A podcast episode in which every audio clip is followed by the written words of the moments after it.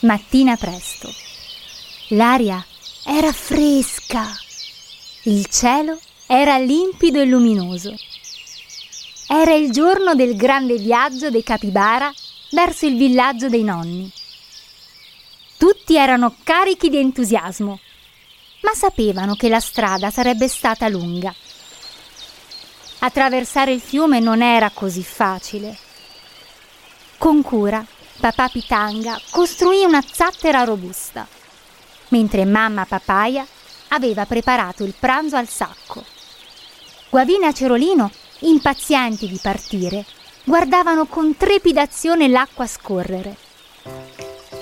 Le prime ore furono magiche.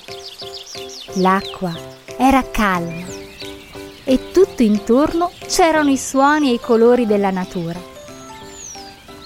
Ma quando il sole arrivò al suo picco, la stanchezza e la noia iniziarono a farsi sentire. Mamma, quanto manca? chiese a Cerolino, sfregandosi gli occhi. Papà Pitanga, vedendo che i piccoli stavano perdendo la pazienza, ebbe un'idea. Dite di una storia?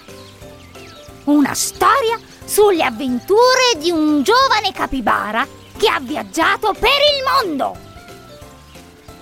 I piccoli si sistemarono, ascoltando con attenzione il racconto del papà.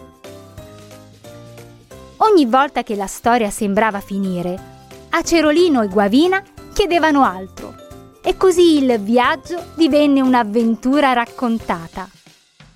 Nel tardo pomeriggio, quando iniziarono ad attraversare la foresta, mamma Papaya tirò fuori un piccolo flauto e cominciò a suonare dolci melodie, facendo danzare le ombre degli alberi.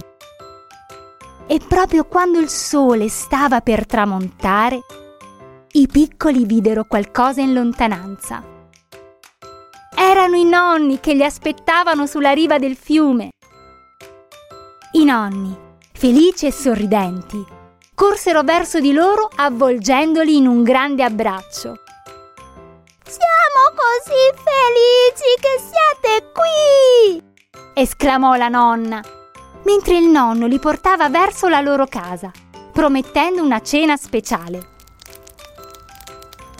Quella notte, mentre tutti erano raccolti intorno al fuoco, la famiglia dei capibara si rese conto che in ogni viaggio, per quanto lungo o difficile, poter contare sull'amore e la collaborazione avrebbe fatto la differenza. E così, cari piccoli amici, anche se a volte la strada può sembrare lunga e faticosa, con pazienza, storie e canzoni si può trasformare ogni viaggio in un'avventura indimenticabile. Buonanotte e sogni d'oro.